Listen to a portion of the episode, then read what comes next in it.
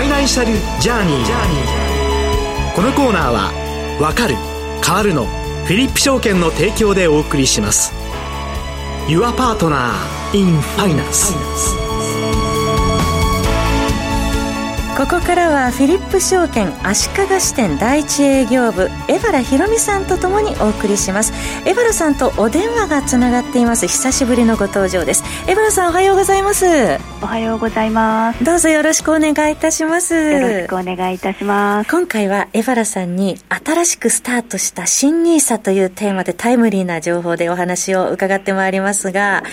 えー、おとといですね2月13日はニーサの日ということで、えーー、ニーサに関連した様々なイベントが行われて、新ニーサへの関心も高まっているというところですよね。はい。そもそも、このニーサ制度について、えどういうものなのかということを簡単にお話しいただけますか？はい。え今から10年前の2014年にニーサは開始いたしました。はい。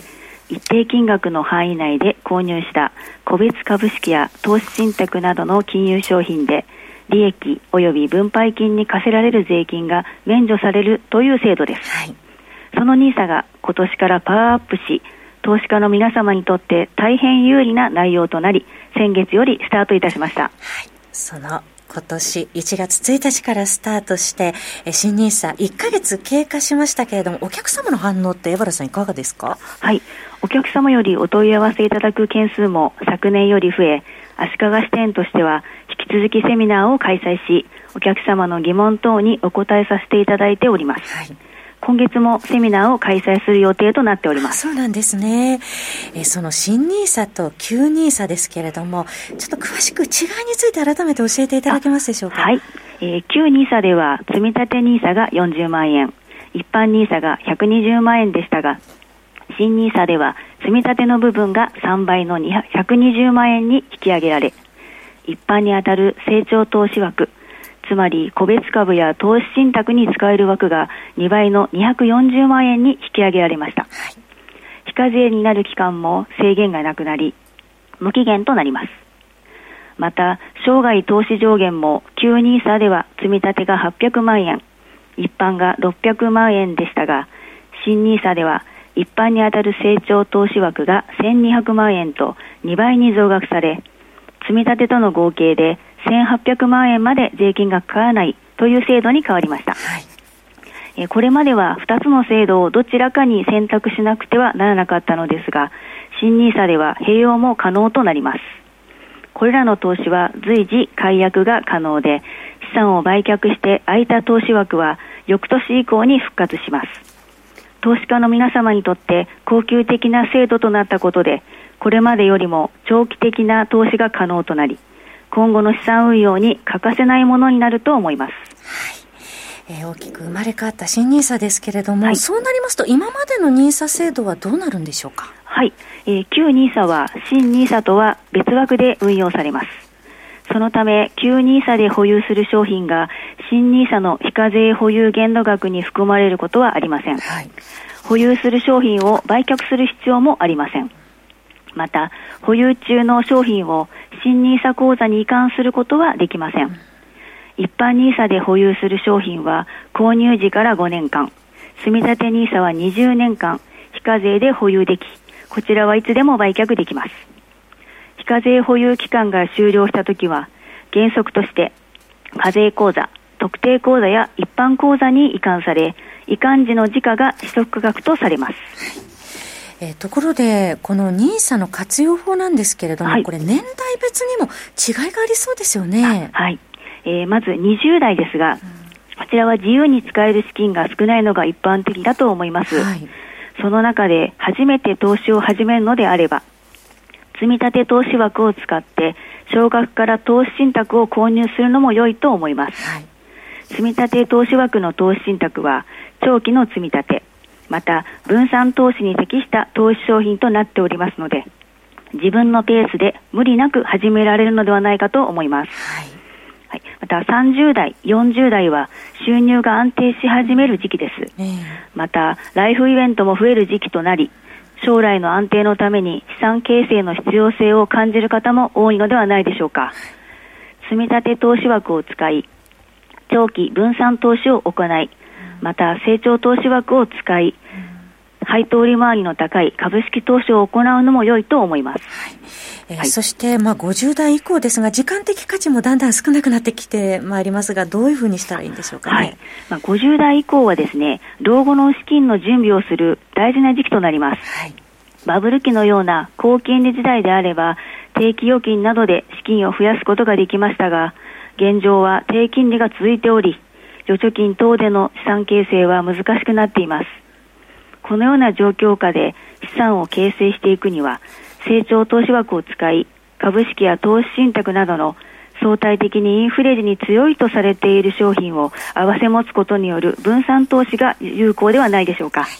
えー、年代別の NISA の賢い活用法を教えていただきましたが、はい、あのところでお客様からのエバルさん新 NISA への疑問や質問どのようなものがありますでしょうか？はい。まず一つ目ですが保有商品の売却後すぐに非課税枠を再利用できるのかというお問い合わせが多いです。はい、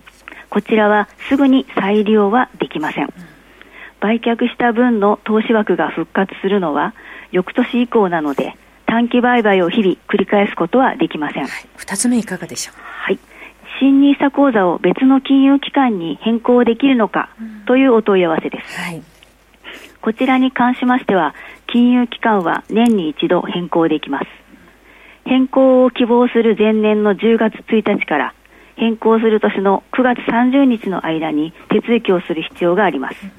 ただし、新 NISA 口座で1回でも買い付けを行っていると、年内の変更はできません。また、金融機関の変更に回数の制限はありません。えー、最後、もう一つ伺えますか？はい、えー、3つ目ですが、もし NISA の利用者が亡くなった場合はどうしたらいいのかというお問い合わせです。はい NISA の利用者が亡くなった場合、相続人は NISA の口座が開設されている金融機関に遅滞なく非課税口座開設者死亡届出書を提出しなければなりません、はい、そして保有商品が個人の課税口座に移管され相続関連の手続き終了後相続人の課税口座に移管されます。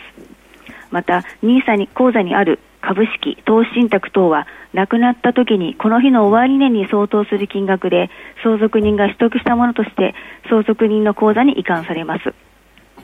相続人の方が NISA 口座を開設していても NISA 口座には移管することはできません。今日は3つほど挙げましたが、この他にもいろいろとお問い合わせいただいております。また機会がありましたら、エバラさんにそのあたりもお話を伺いたいと思いますが、最後にリスナーの皆さんにメッセージいただけますか？はい。えー、NISA を始めるにあたり、皆様の投資に対する不安も多々あるかと思います。まずは、その不安を解消するためにも、お気軽にお声掛けいただきたいと思います。新 NISA は、富裕層や金融知識の高い方たちだけのものではなく、投資の初心者の方にこそ活用していただきたい制度です。皆様それぞれの資金事情に合わせて無理なく時間を有効に活用していただきたいと思います。えー、ここまではフィリップ証券足利支店第一営業部、江原博美さんに新しくスタートした新ニーサというテーマでお話を伺いました。江原さんどうもありがとうございました。ありがとうございました。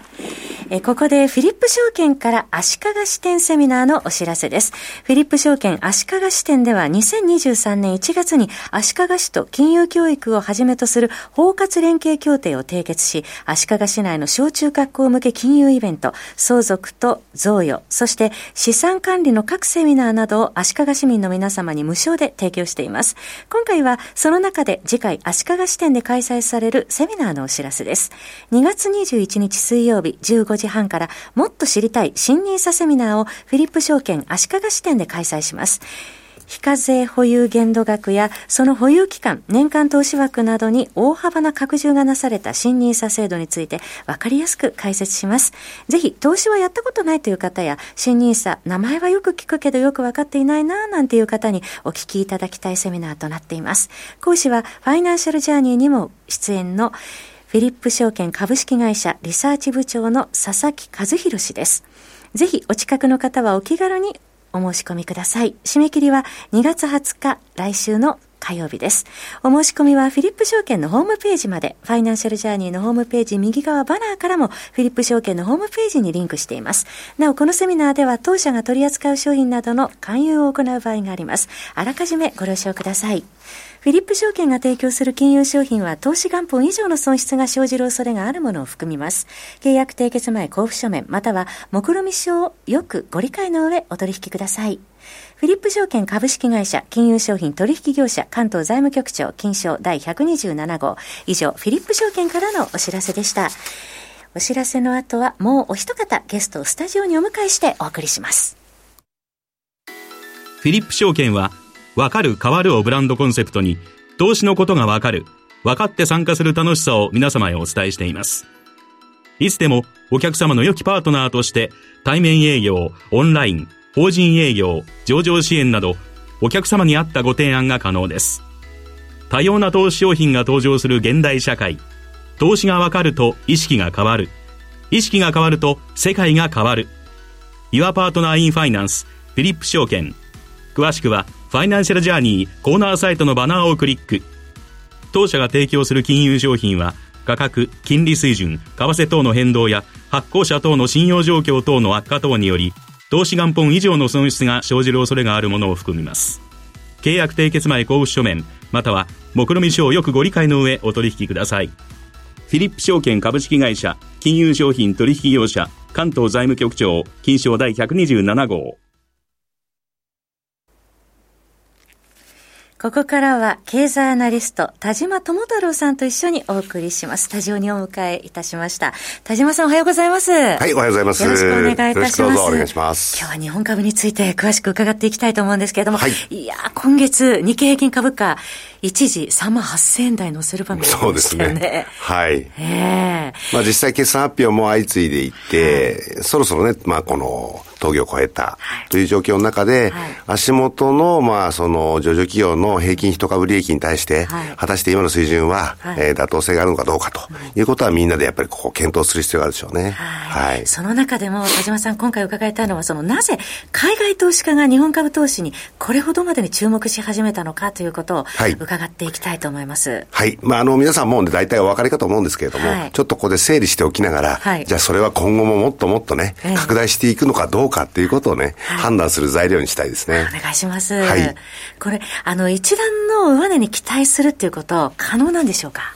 そうですね。うん、もちろん、あの、まだまだ、あその多くの専門家、市場関係者が指摘しているように、えー、えー、海外投資家の会話入ってきたばかりだと、はい、まあいうようなことで、うん、まああとは、その、どういう条件がこれ以上整ってくればですね、うん、えー、もっともっと日本株に、まあ注目度を高めるかと、うん、まあいうようなことなんですけれども。他の国と比べてどうなのかというところ、まず伺まず一つは今のところ消去法的に、まあこれもね、言い方によりますけれども、はい、まあ例えば、中国に投資するって考えたときにちょっと心配だなとか、またやっぱり中国経済が今こう、ちょっと先行き懸念がある中で、そうするとそれに連動しやすい欧州の経済もですね、もともとウクライナ危機の問題もあって、はい、そうするとエネルギー問題、まあ、これに端を発するところのインフレ、このインフレに対しての政策金利の高止まり、はい、まあこういう状況を考えると、なかなか企業活動が活発化しづらくて、投資しにくいなとか、じゃあアメリカはどうかっていうとご承知の通りですね、はい、まあ今のところ絶好調な状況なんですけれども、えー、まあ今後もね、企業収益の伸びに期待はされているんですが、はい、まあいかんせん今の株価水準が非常に割高感が強いと、はい、まあ警戒感が強いと言った方がいいですかね、えー、まあいう状況の中で、まあアメリカの今その S&P500 種の PR がだいたい20倍台、うん、えー、20倍前後という状況に対して、まあ今のところだいぶ上がってきましたけど、日本の、まああの日経金価物価の、えー、ご案内の通り予想 PR は、はい、えー、昨日の段階で16.13倍という状況ですから、アメリカに比べれば、うん、えー、まだ割安なんじゃないのということで、中国じゃない、ヨーロッパじゃない、アメリカじゃないならば、日本に投資っていうのを考えようという流れは一つありますよね。一つ目としては消去法的な選択ということですね。はい、その他、まあ、日本の国内経済などについての期待っていうこともありますか？そうですね。まあ、あの、一言で言って日本が大きく今変わろうとしている。はい。まあ、その大変革の兆しと期待が盛り上がってきていると。どういうところにありますか、まあ、要するに、これまで60年間ぐらい変われなかった日本をコロナ禍が変えたというね、うあこれもよく、よかれ足かれなんですけど、苦しみもありましたけどね。そうですね、まあ、いつから変わらなかったかっていうと、だから60年前なんですよ、えー、その一つには中小企業基本法の制定っていうのがあって、はい、1963年、はい、その翌年に東京オリンピックもありましたけれども、えー、まあ、OECD に日本が加盟したと、うん、えー、要するに経済協力開発機構、はい、要するに国際社会に名乗りを打って出たという年なんですよね。うん、まあ、そこから60年間変わらなかった日本の良いところ、悪いところ、はい、まあ、特に悪いところがだんだん目立ってきて、これを変えていかなきゃっていうふうにずっとコロナ前も思ってたんですけれども、まあ、なかなか踏み出せなかった。まあ、それを、まあ、コロナ禍というですね、世界中を襲って襲った痛みが、えー、一気にその解決する方向に導いたと言いますかね。はい、まあそのコロナ禍の痛みがあまりにも大きくて、変革の痛みなんていうのは非じゃないという中で、やっぱり大きく変わらざるを得なかったっていうところありますよね。その中で大きかったのはどこなんでしょう？やはりデジタル化の進展と、まあ、デジタルトランスフォーメーションってことなんですけど、ね、はい、これは日本だけじゃありませんよね。はい、まあただし、そのリモートワークとか Zoom でのリモート会議が普及したって、これ世界中のことなんだけれども、その、まあやっぱりデジタル化っていう部分においては、うん日本が欧米諸国などに比べてかなりやっぱり遅れていたというようなことがあって、遅れていた分だけ、効率が悪かった分だけ、その効果が大きかったということは間違いありませんよね。効率化がどんどん進んできてますよね。そうですね。はい。実際に生産性の向上という意味におきましても、まあそれに大きく貢献しているデジタル化と、まあいうようなものが、まあまあ、翻って株価の魅力にも、まあ、つながっているということですし、まあ、昨日も日本経済新聞紙面上にですね、銀行が社内向け業務の見直しを進めているっていう記事があったと思うんですよ。スピード改革ですか？そうです。例えば、会議改革をするには、えー、書面での開催を、えー、見直したらどうかとか、会議自体をやめちゃったらどうかとか。根回し廃止なんていうこともそうそう。根回しなんていう言葉がね、未だにあるっていうことも笑っちゃいますし、えー、また、あの、文字起こしを原則廃止するっていう損保もあって、はいね、まあこれは今の時代ね、AI が実際にその生成 AI がそれを読み取って、そしてもう文字起こしを勝手にしてくれると。